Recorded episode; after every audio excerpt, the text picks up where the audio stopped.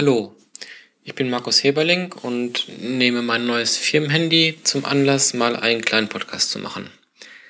Ich musste meinen Palm Pre 2 ersetzen, da ich damit demnächst keinen Zugriff mehr auf unseren Exchange-Server haben werde. Zur Auswahl standen für mich ein HTC Android-Gerät, das aber total veraltet war und dann gab es noch ein Windows Phone 8X von HTC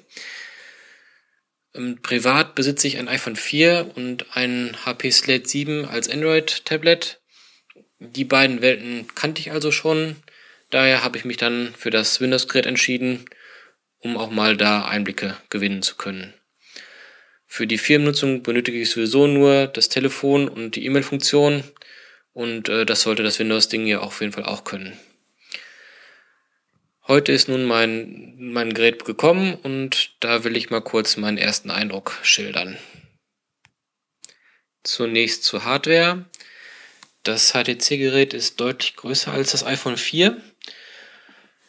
Vom Gewicht her tun die sich beide nicht viel, also das ist nicht, äh, nicht anders.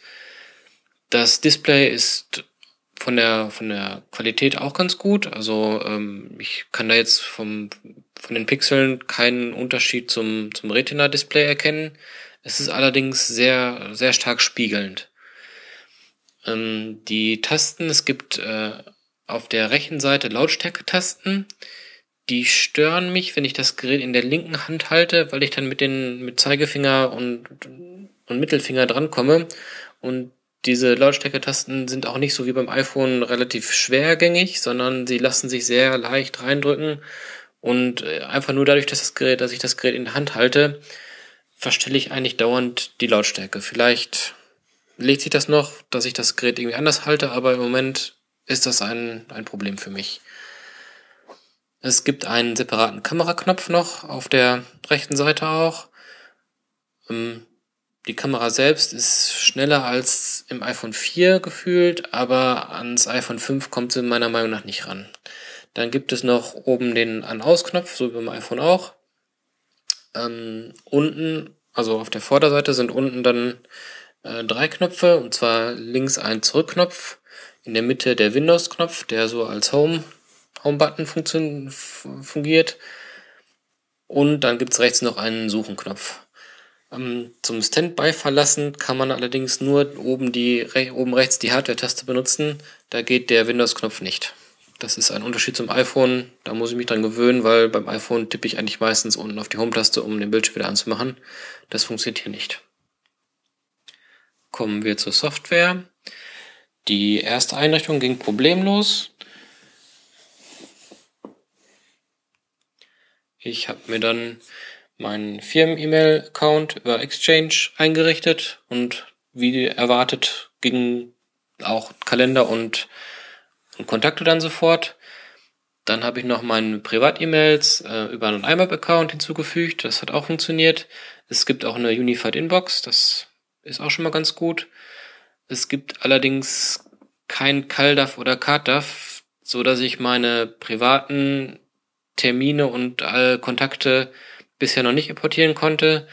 Ich habe äh, mal gegoogelt und es soll wohl in einem späteren Update auch äh, CalDAV und CardDAV Support hinzugefügt werden, ist aber bisher noch nicht drin. Ansonsten habe ich noch nicht viel mit der Software gemacht. Der allgemeine Eindruck ist, dass das eigentlich alles ganz flüssig soweit läuft. Also Animationen sind flüssig, Grafiken und so, das, das ist alles ganz gut. Das Design muss ich mich noch ein bisschen gewöhnen, denke ich. Ist äh, auf sehr dunkel eingestellt. Ich glaube aber, dass das konfigurierbar ist. Auf dem Homescreen sind ja diese Kacheln. Die sind etwas irritierend, weil die ganze Zeit irgendwas in Bewegung ist. Dann erscheinen Bilder der Kontakte. Ähm, wie in so einem Memory werden einzelne Teile aufgedeckt und gehen wieder zu.